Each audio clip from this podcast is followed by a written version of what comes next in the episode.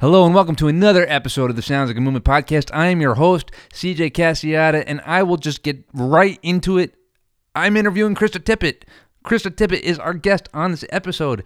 She is a journalist. She's the host and founder and executive producer of one of the most respected podcasts in the world On Being. She is also a Peabody Award winner, and she's the author of the new book, Becoming Wise An Inquiry into the Mystery and Art of Living, which is already a New York Times bestseller. For many of us, you know, Krista and what she's created with her show and her writing has really like set the standard for what it means to be a journalist in the age that we're living in. So we get to talk about, you know, what makes social change happen, why movements start small, and if positive journalism is actually possible in our conflict-ridden culture. So let's dive straight into it. Here it is, the interview with Krista Tippett. The tension is the point. It is not to be denied, it's to be sought out. It's the narrative that lets us know we're onto something. When you really can come from a place of vulnerability, when you can come from a place of, of friendship and kinship and understanding, I really think our messages come across at a different level. And people are then more responsive and open to hearing what we have to say, and they feel immediately connected to this thing that we hope will get out into the world. But if you really train your voice, you know, if you really pay attention to the particular, that's that's where your power is. Art is to remain in that tension yeah. and to tell the truth. I, I mean I gotta tell you, you're you're the you're the interviewer's interviewer. I'm not normally nervous about interviewing people, but like, you know, you, we we all we all see you as as the master of what you do, and you're, you're able to really draw out a ton of depth from people. So, if this is like the Chris Farley interviews Paul McCartney SNL sketch thing, um, I apologize in advance. But I'm just saying, keep your expectations low. well, just know that I don't I don't think about myself that way. So I I my my my expectations of myself are not so we're fine. Oh man. Well, thanks so much for for being on the show and thanks for your time. I don't I don't think I've read a book in a long time where not one solitary word is wasted at all. I mean, there's no filler in this thing whatsoever. um, it's one of those rare books where I, I got to read every sentence twice because there's so much meaning packed into each. So my first question: how, how long did it take you to write this book, and what was the process like? It was it was such a hard thing to write, uh, and I I I thank you so much for saying that. And um, it there's this line of Annie Dillard. She says uh, she said she was about her in her book The Writing Life, and she said. Uh, that writing at its best is like any unmerited grace that you break your back, your heart, your brain, and then and only then it is handed to you. And this was so like that. It still feels a little miraculous to me that it's finished and you know that I that I that it's coherent and I actually kind of like it. Um, it was I I mean I definitely went through I, I mean I was kind of working on it off and on for six or seven years and mm. um and I went through so many bad drafts and I, I do I do kind of believe that editing is a better part of writing and yeah. you know so so there's there's a lot of care that went into every word um, but it was a mysterious process man and well the, the end result is just amazing um, so thank you for that in a culture where I mean in in many instances we seem to be moving really away from text and and more towards visuals. I mean, if you think even about the internet, like we went from blogging to tweeting, and now Instagram, and then emojis, which are pretty much like our modern hieroglyphics. Right. Yeah. You open this book, Becoming Wise, with a manifesto about words. Mm. And you say, and first of all, as a word guy, I can't thank you enough for that. And, and but you say that this line, the world right now needs the most vivid, transformative universe of words that you and I can muster, and we can immediately begin to start having the conversations we want to be hearing and telling the story of our time anew. the conversations we want to be hearing. Why are words so important right now, Krista Tippett, in helping us understand each other? Oh, I, I think words are always so much more powerful than we stop to think, then we stop to realize. Uh, you know, we deal in words all day long, most of us, whatever we do. And, uh, you know, words are mighty. Words, words are, are words are actions. Mm. Words make an imprint on the world. I remember my my I don't think this was in this was in previous drafts of the book. I don't think it made it in, but I remember one day when my daughter came home from school, she was maybe 6 or 7 and she said, "Mom, you know that saying, sticks and stones may break my bones, but words will never hurt me?" That's not true. All right, and and that's it. We we we're careless with words. We're you know creative with words. We're we're reckless. We we take them for granted. Um, but what I what I what I what I know in myself and what I've learned in so many ways from the conversations I've been in across these years is that you know the more beautiful our words, the more the more beautiful effect they have on the world around them. Mm. And, you know, that the form of words that is a question uh, is a very, very powerful thing that, that, that will shape everything, you know, every, every other word that's spoken after it. Mm. Um, and, and, you know, the intentionality we give to our words matters.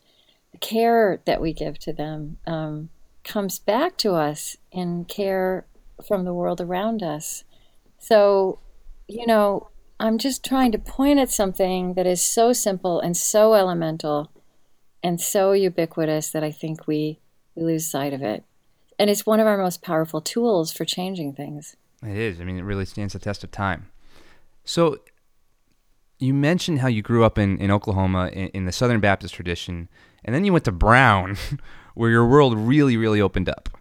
Yeah. And what I'd, lo- I'd love to know is, like, was there was there already an inkling or, or a longing as you were preparing to make that transition in high school or you know was there maybe something more than the community that you grew up a part of and, and, and viewed or, or was that something where you just you just showed up on brown's campus one day and were like what in the world did i just do?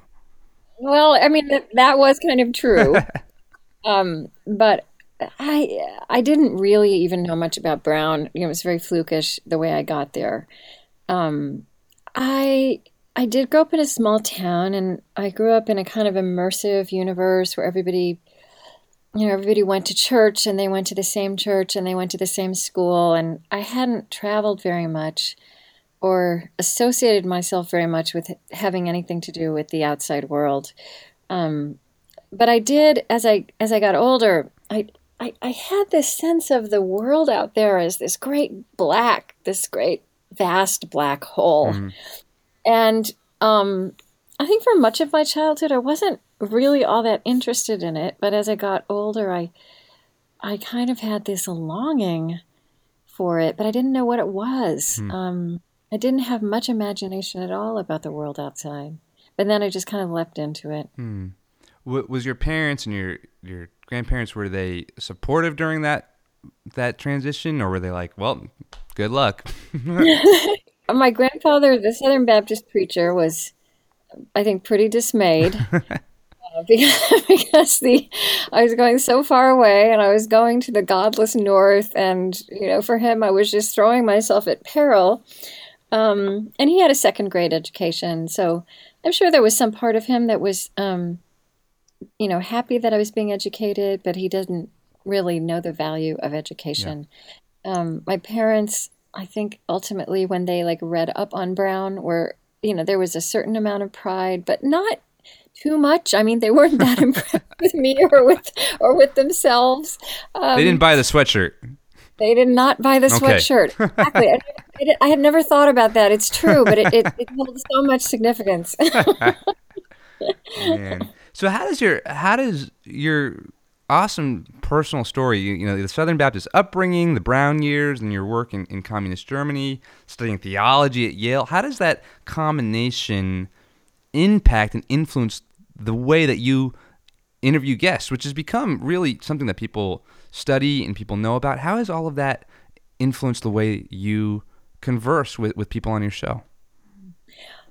Well, see, that's a good question you just asked because it's making me think about it in a way that I hadn't quite put together before. I mean, I think one thing about my background is, and you know, it was a mixture of, I guess, being kind of crazy and kind of brave, and also being in the right place at the right time a lot. Um, so you know between my childhood and in my childhood and through my 20s I, I lived in a small town in oklahoma. I went to brown.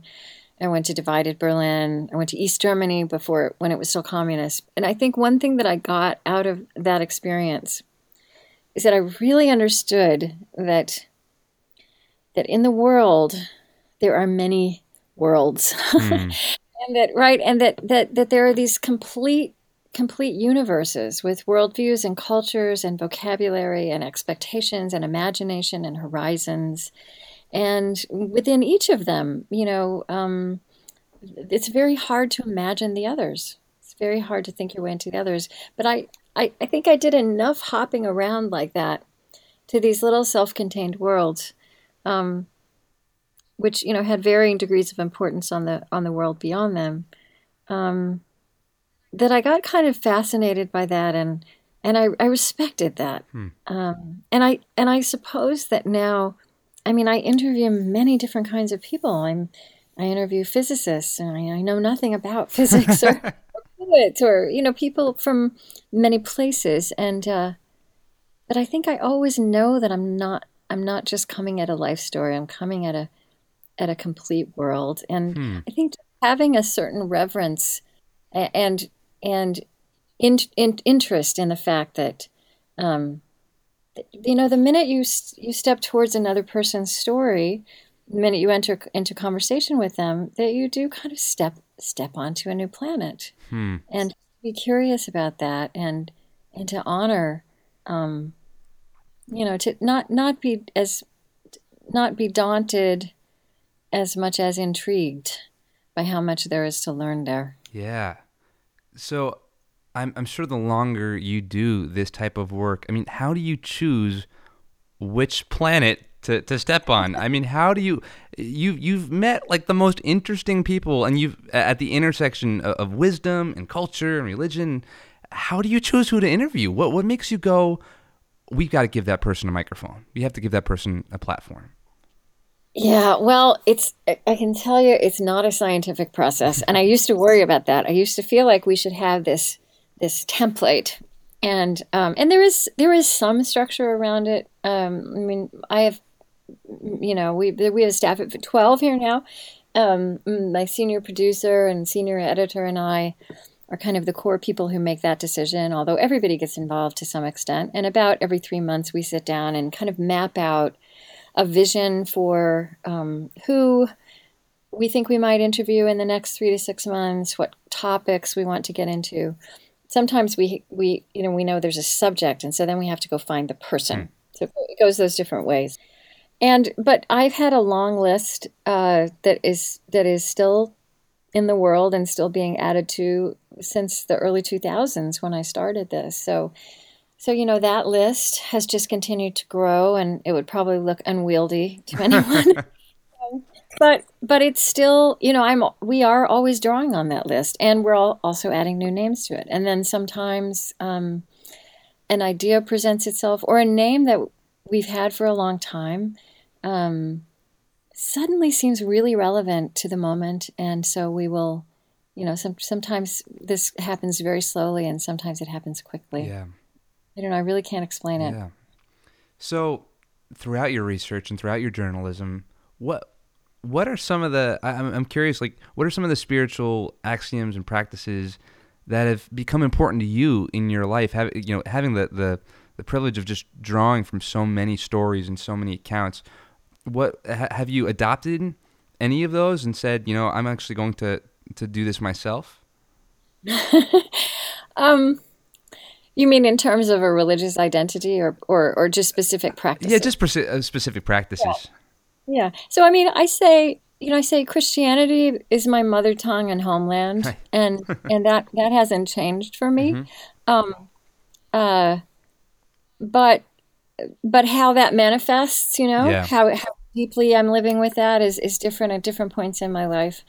Um, uh, you know, there was a time for several years when every night before bed I read um, from the Compline, um, uh, which is a of them from the monastic order, Yeah. the service of Compline, which is kind of ending the day, and I just found that it's very poetic language, it's very old language, um, and I just I found that so meaningful and just exactly what I needed. Um, and then you know I can't say when I stopped doing that. Um, I I am a reader, right? I love words like you, so so I usually have some kind of text, and that has changed a lot over the years. Again, it, some once it you know it was at one point the Book of Common Prayer, and and now it might be some poetry or Pema Chodron's books. Uh, uh, the Buddhist teacher, I really her her book When Things Fall Apart, which I think is you know the way things are most of the time. um, I find just a lot, just wisdom that I can dip into, and even just read a page or two.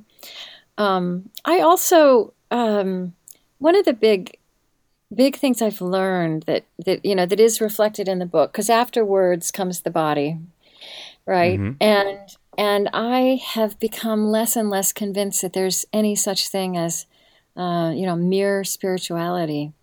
Uh, and I think on our on our scientific frontiers and on our, our medical frontiers, and even on our spiritual frontiers, we're we're just learning how these things we separated out as mind, body, and spirit are so intertwined, Yeah. so so interactive, um, and uh, you know that that that was really that's an artificial. That's kind of the limits of our imagination. Yeah.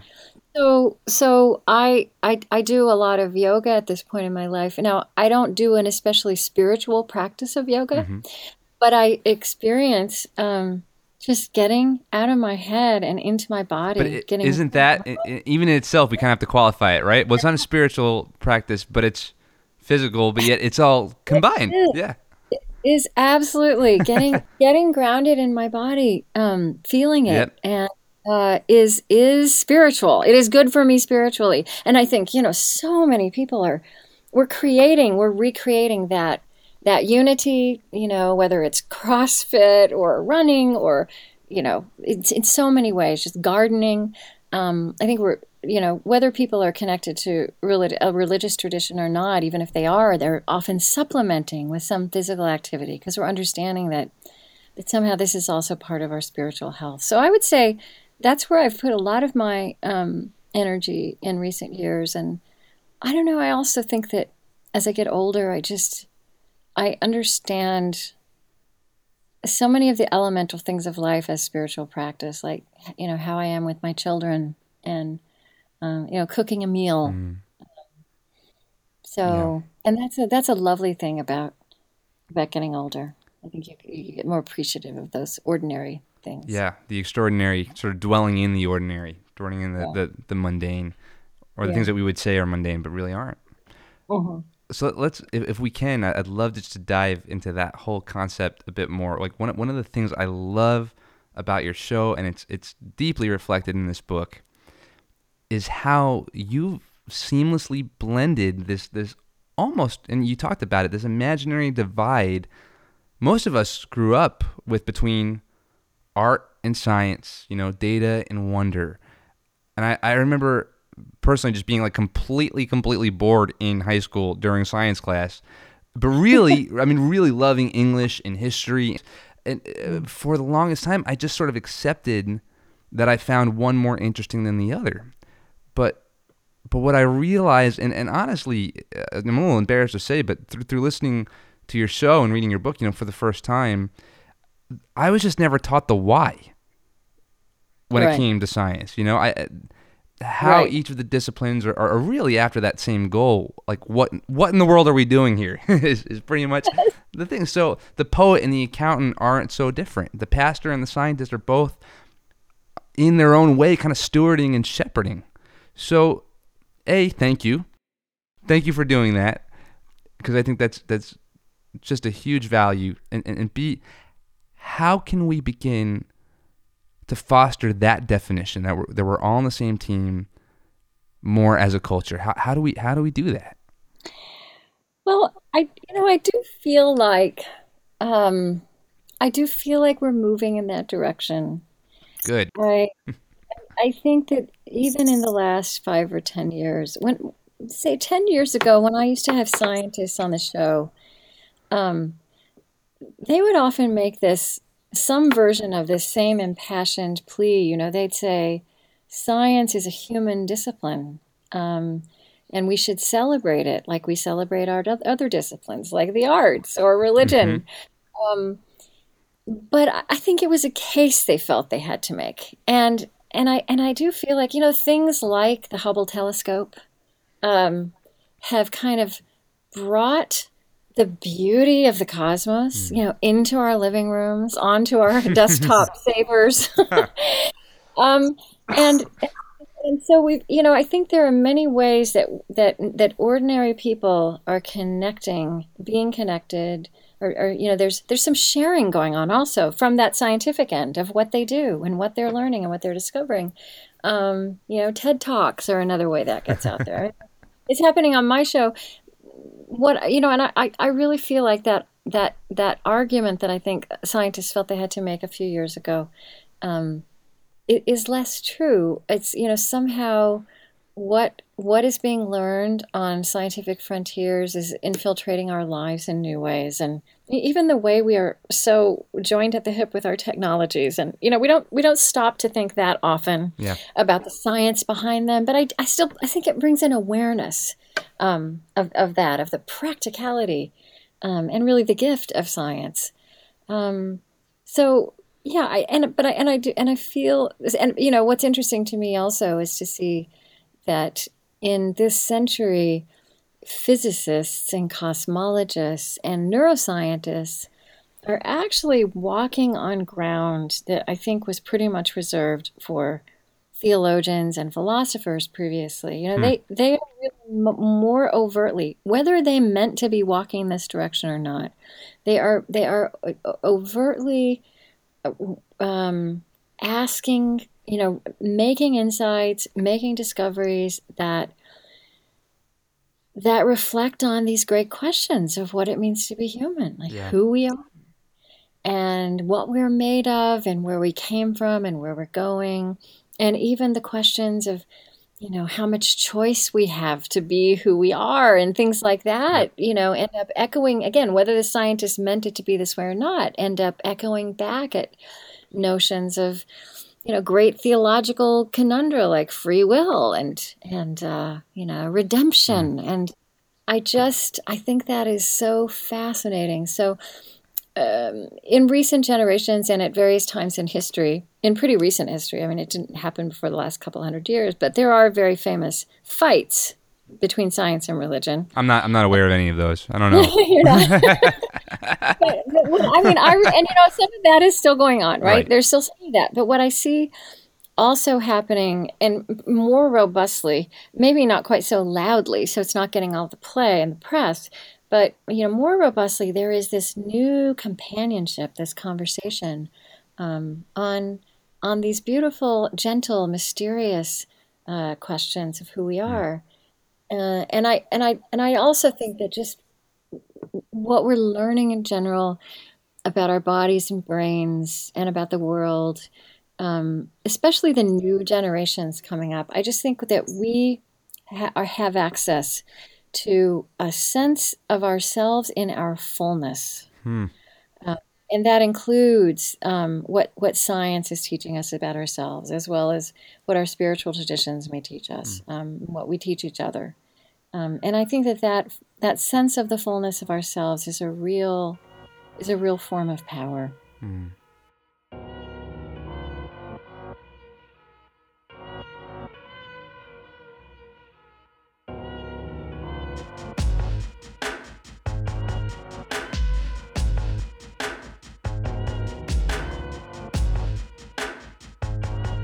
I mean, I've got I've got a little kid at home. I've got a two year old, and I always joke with my wife that because things are so, you know, messy and kind of up in the air with the education system right now, yeah. when she reaches grade school, I, I really just want her to do two things: watch TED Talks and listen to On Being and report back to me. I'll turn a blind eye to the D's and the F's she gets in class, but she's just got to do those two things: just listen to Krista, listen to Ted. You talk about your kids a lot, and I'm curious, how does all this research and work inform the way you parent your kids? Well, that's an interesting question. I, I think at times I have overtly used my interviews as sessions. there are a couple of shows I did across the years, like the one with Sylvia Boorstein called What We Nurture. Yeah. And also the conversation I had with Brene Brown a few years ago. Um, um, she she's so much about. I mean, she's also working, coming from a scientific perspective, but working on kind of one of these one of these times when we become wise by rediscovering things we knew forever and then forgot. Yeah, like exactly. we are vulnerable, right? like like life is actually not about uh, any kind of great guarantee that everything will go our way.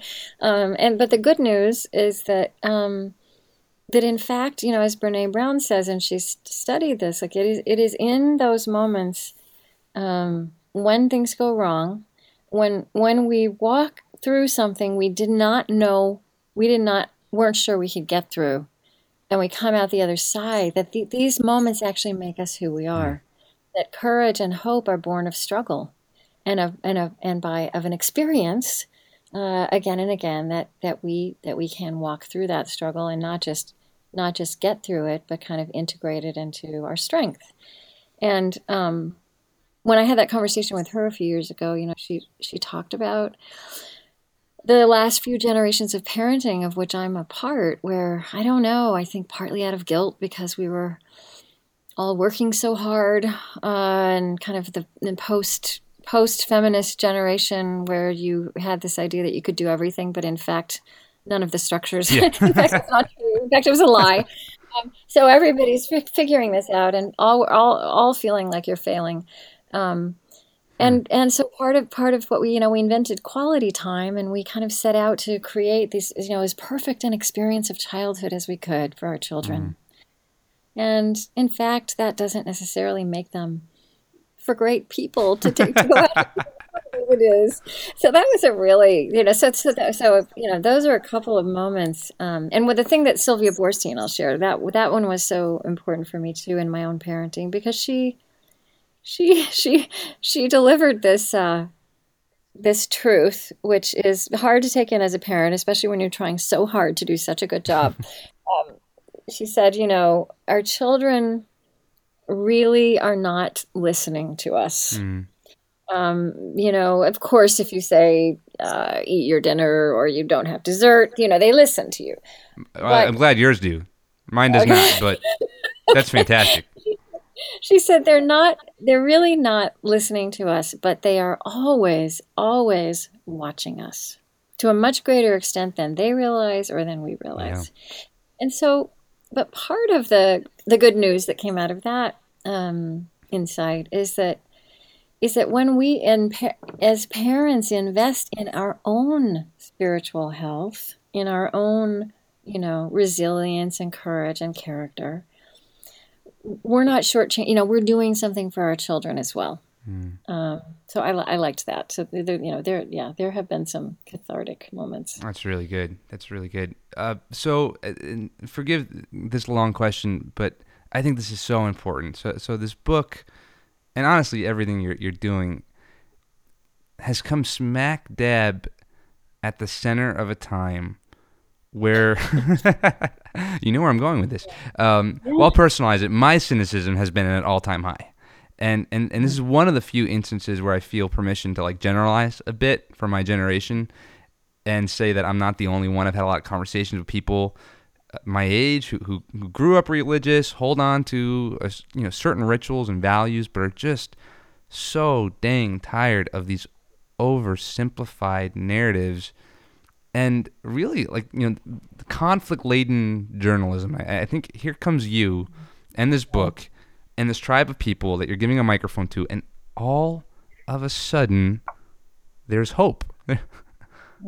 There's hope for it. You, you mentioned in the book on uh, the section of love, which I think is really interesting that you, you added this interview in the section about love. One of my favorite people, she's been a guest on this podcast too, Sister Simone, Campbell, the, Yes. the kick-ass nun, right? Who, the lawyer. yeah, the who, lawyer. who lobbies for the rights and the mar- uh, rights of the poor and the marginalized in Washington. And you recount this really amazing situation. I remember when I listened to, to your podcast with her for the first time, where, where Paul Ryan actually defends her in Congress, even though they disagree really profoundly on a bunch of things. And I, I don't know. Did you see when Paul Ryan did the whole thing with the press release with the interns a couple weeks ago, where he said I used to call people makers or and takers, but I, I realized I was wrong. No, no, I didn't see He that. said that. He did this whole thing like right in the middle of the whole you know Trump thing, and he was like, okay, we got to bring the Republican Party back. And so he said, I I used to say there were makers and takers, and I've realized now that that was wrong of me. And so he was kind of trying to, to you know clear some sort of path forward, but. I, I watched that and I listened to that. I said, "No, that's actually a direct result, I bet, of of their friendship. But anyway, it's just cool uh-huh. to see that that stuff that she's doing is actually making a genuine, genuine change. But, but the whole point. point, and we never, we don't, we wouldn't hear, we don't hear about those moments. that's my question for you, though. It doesn't get covered. That's my question for you. Though. We hear about those moments through you in your journalism, but how do we multiply you?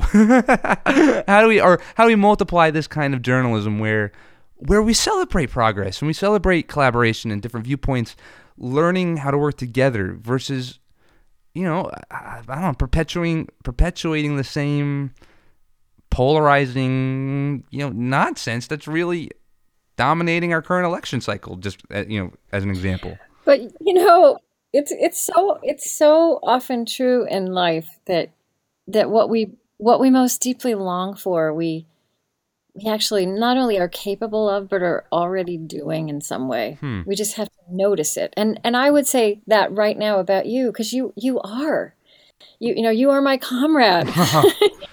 you are doing this, and so I. But so you know, one thing that people have said um, to us about the show from the very beginning, and probably the thing that makes me happiest of all, and I think you just said it in your way, is you know, I listen to this show and I feel less alone. Mm.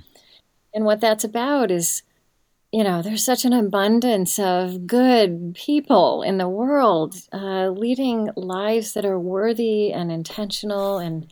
And, and not a single one of them perfect, and not mine and not yours, right? Mhm. uh, lots of flaws and failings and false turns, but but you know that's because because we're breathing. but there's but there's so much goodness and there's so much beauty, and but we don't shine a light on it, and um, journalism doesn't shine a light on it. It's not. It's it doesn't become part of the official narrative of the you know the story we tell of our time. Right now, that story is dominated by a really bizarre and discouraging presidential election, which is which is the place traditionally where we we would be looking um, for for guidance, for inspiration, for for the model of of, of you know moving forward. Um, but the truth is that that it was it was all it's always up to us to create new realities and and s- somehow the kind of bizarre dynamics of this moment um, uh, you know, I feel like there may be a paradox about globalization and the kind of intense, you know, hyper connectedness of the world right now. Hmm. That that rather than that, that in fact, what is particular and local and personal becomes amplified in its importance and amplified in its potential impact. And that the mo- you know that those places where we've looked to lead us forward are the most dysfunctional and broken. And we can take this on. I mean it's it's it's not fun and it's it's scary um, that's why we have to be companions to each other. Um, but we can take this moment on as a gift and a calling and a challenge to to start to start being you know what is that? I, I think this one's been on too many bumper stickers and i don't even know if gandhi said it to you know be the change you want to see in the world. But but what jean vanier who's a big feature you know character in my book um, the founder of l'arche um, this can- canadian philosopher you know he he he paraphrased gandhi this way and and i think he was talking about the same quote but just by putting it in different words he uh, to me brought that phrase to life again he said you know I can't change the world. And I think that a lot of us grew up, certainly being born in the 1960s, grew up thinking that our mission is to change the world. Yeah, no, that's a millennial thing too. You know, like Well, but that breeds cynicism if you don't internalize it, and if you internalize it in the wrong way. Right. But you know, Jean Vanier said is, "I can't change the world. I can change myself." it's good. and that the changing of the world begins there. And I, I actually feel like millennials get that. I feel like there is a commitment to reality. Um, there's a pragmatism. Um, there's an honesty Yeah. about the messiness of this enterprise that, that your parents and grandparents didn't have or didn't didn't didn't own up to. Um, so so I, I you know i feel like in your question is also the its answer i mean you are doing it but we have to believe we have to take ourselves seriously right we have to believe that even these efforts that we're doing and and and work that other you know we all have these heroes in our lives these role models these people we look at who so amaze us and we're so inspired by um, we have to we have to let that count as much as we let count the the terrible story of corruption and devastation and damage that we're going to get a hundred times in our email inbox today, That's great. right? Yep. Yeah, it's easier to amplify the things that are wrong than take a look at the, the people and the folks in our lives that are actually doing a pretty good job and are, are trying. Underneath the whole umbrella of and I like it, I like how you said this we're all flawed because we have breath or we breathe. I mean that's just it's a great way to put that. Um, well, I'd love to just turn one more corner and, and talk a little bit about something I heard you say once and I think it strikes a chord with where we're at as a culture, there's a shift from, you know, when my grandfather, who punched in and punched out of a job, came home, drank a beer, mowed the lawn, and was really happy just to do that, or at least, you know, appeared that way, to I've got to totally be completely filled or fulfilled in my work. Right, and my call, I, this has to be the end all, the be all. And and you said something when you were answering the last question about calling, and you say that there's a difference between vocation and a job title. And I love because I think there's so much kind of talk about this, but I'd love if you can bring some some amount of clarity to our listeners because I think that's something that we all really struggle with. Oh yeah. I mean, not only not only will will people never again kind of you know have the job offer like your grandfather did. Right. we, we have to you know we we have both the opportunity and the burden of inventing ourselves, right? Crafting our lives with with hardly any ground rules. You know, depending on how much support you have in that, can be a really exciting thing. Um, but it's stressful and it's not really the way um, it's not really the way we're hardwired to, to to be inventing and, and and creating. So so just that. So that's where we start, um, and then and then there is living in this you know this post two thousand eight world where um, it's just not at all clear what the job paths are. Right. What it's not at all clear what um, There's a huge chasm between Starbucks and like internet startup, and yeah, it's just there's huge gaps. And so, so once again, I feel that this is um, something that we get to honor as uh, disappointing on some level, and dismaying, and um, and frightening.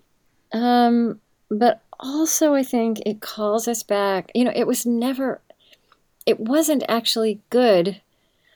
I, I'm going to say this in a sweeping way. Uh, for your grandfather or my grandfather to be so defined Mm. to understand themselves as so defined by the job they held Yeah.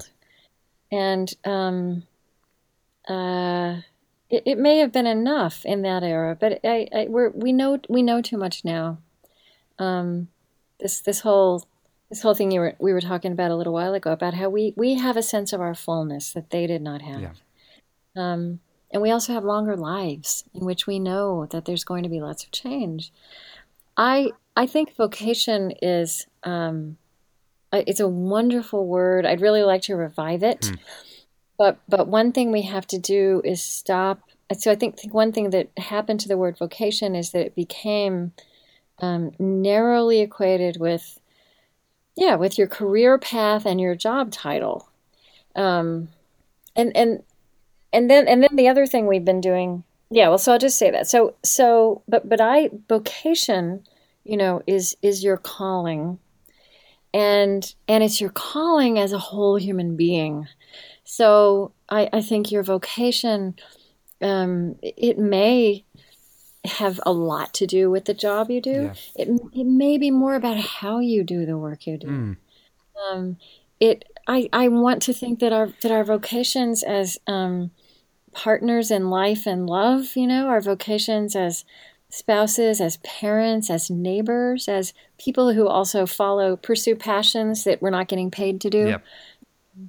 Um, that all of this, and I also think in the course of any life, you know, I I definitely look at my life, and I think there were years where my most important vocation was was as a parent, right? I mean, it just was, and and the rest of it I was doing to make that work to support that, and that is has is so honorable, right? But we we ha- and that's just also the way life works. But we need to we need to internalize this, right? We need to like reflect on this and.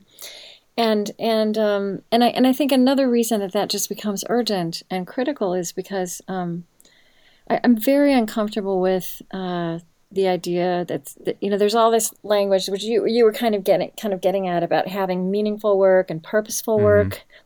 I mean, there's still a, we're still a bit captive to this. I mean, I, I hear people saying things like, um, you know, follow your dream. The life you want right now. Yep. Right. Or you should be doing the most meaningful thing you can Yeah. find. Well, well, sure. sure, if you can.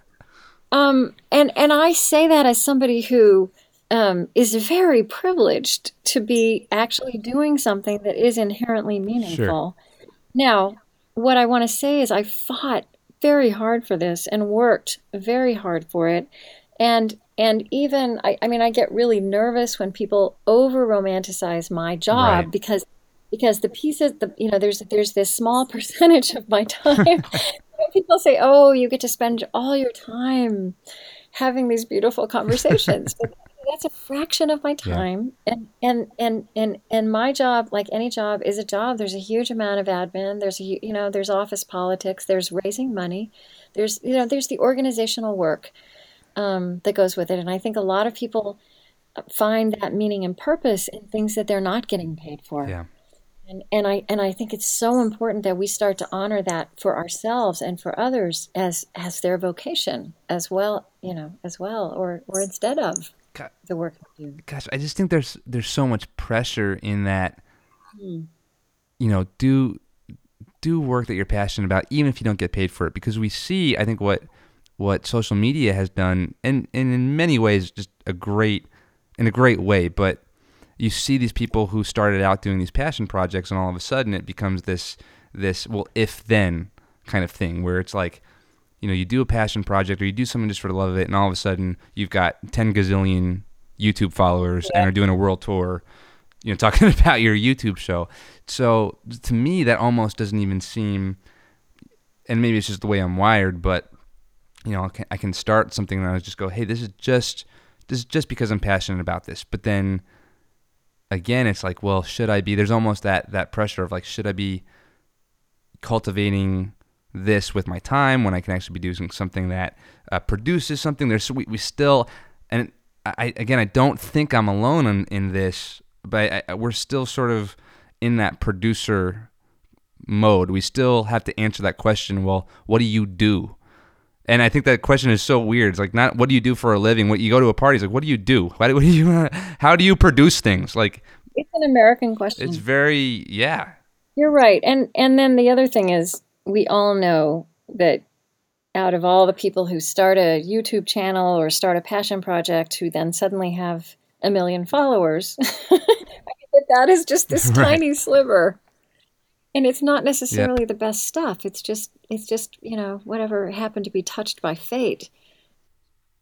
hmm So we can't you know, we can't let that be another uh, path that discourages us and makes us feel like we're failing.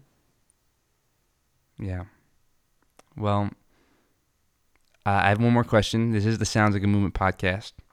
And I'd be remiss in asking you, since you've interviewed so many leaders of movements from Black Lives Matter to Occupy Wall Street to the nuns on the bus, which again I think that's my favorite.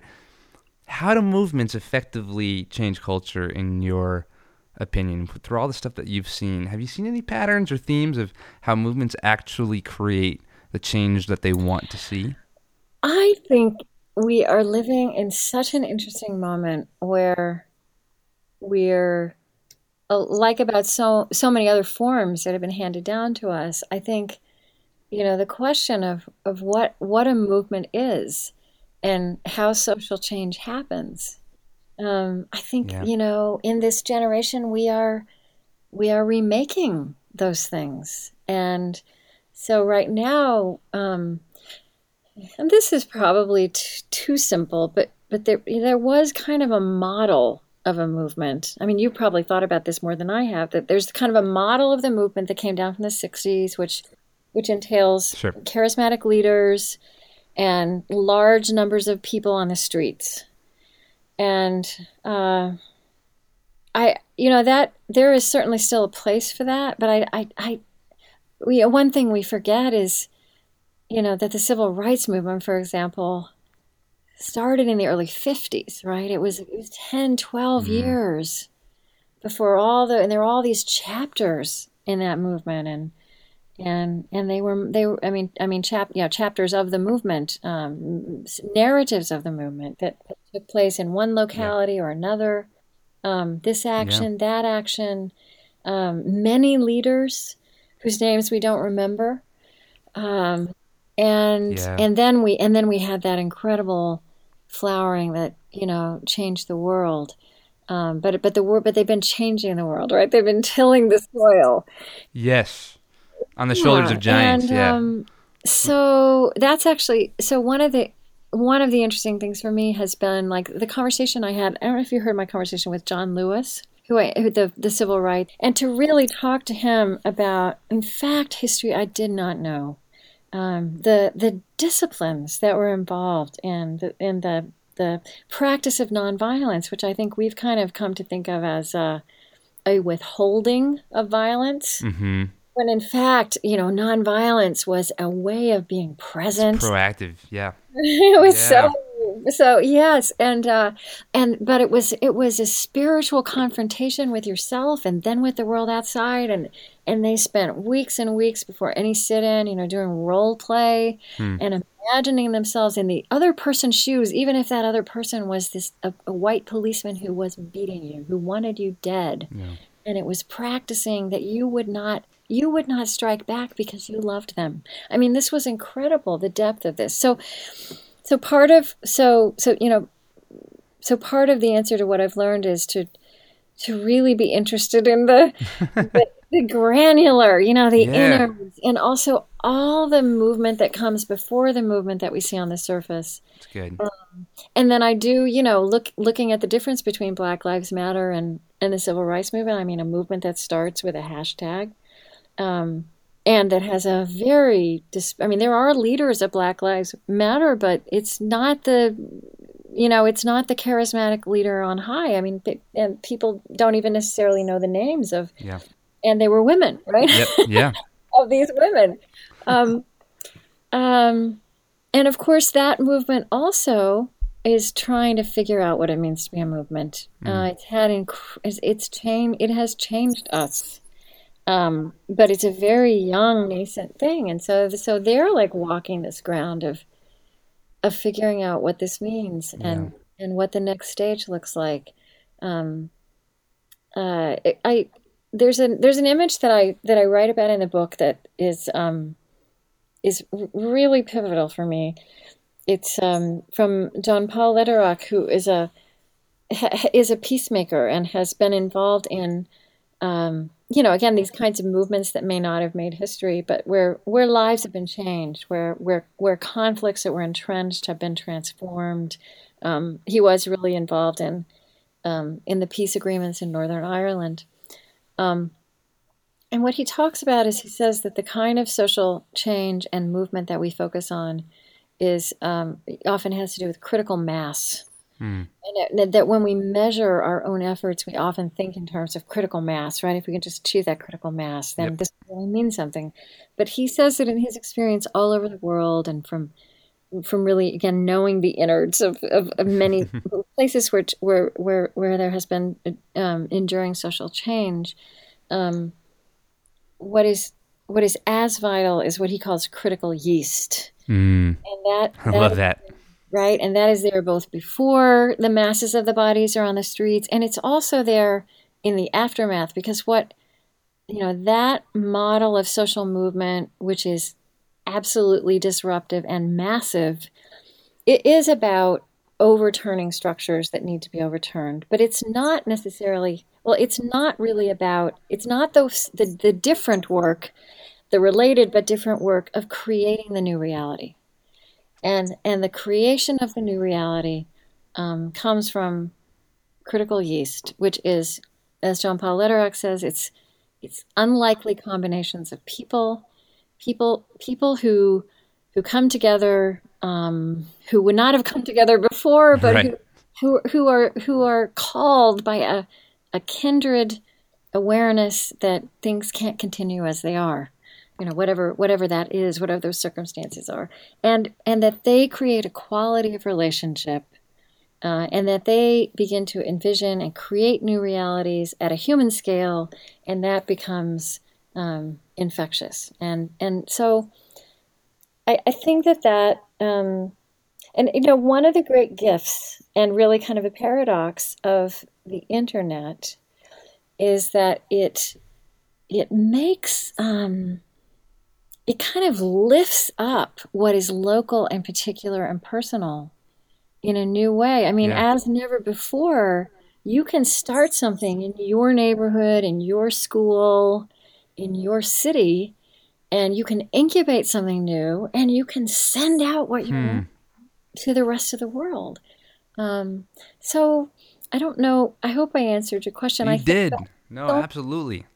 And I think that, I guess what the part of the of the of the the notion of social change that that interests me is is focusing on the human change that makes social change possible. And I think we want to leap over we want to leap over that. You know, we just want to we want to come up with a plan and an agenda and and Americans we're so we're so action oriented. Yeah. Um, but I think one thing I've learned over and over again, both from talking to people who've been part of something like the civil rights movement, and you know other people who've worked in many other places in the world, um, and who have created kind of um, movements, is is that you know that yeah that there that there is where there is really enduring transformation, there is profound attention to inner life Hmm. Integrity to an integrity between inner life and outer action. Um, It really goes back to parenting again. That that model of parenting. back to parenting. It all, we're just parenting and stewarding.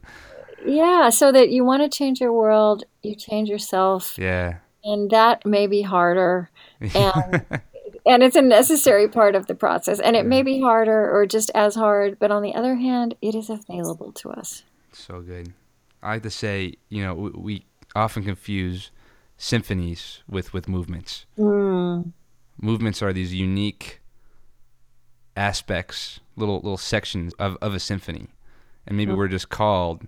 Oh, that's so wonderful. You know what I mean? Like to, to just be part of the movement and play our part and combine with the symphony. But oftentimes we're so focused on the end result and the big picture that we forget. So so really, any individual is a movement. Somebody who has life and breath, you know, Yeah. in their lungs and wants to do something as a movement. So I love that. I love that definitely. And I love how you just pull different stories and different interviews to to basically, you know, prove that that point. That's really special. Um, thank you, thank you for your, your words in, in, in book form. You know, this this new book, this latest book, Becoming Wise, uh, incredible. Thanks for, for your time. Um, yeah, we're all we're all big Krista Tippett fans, my friend.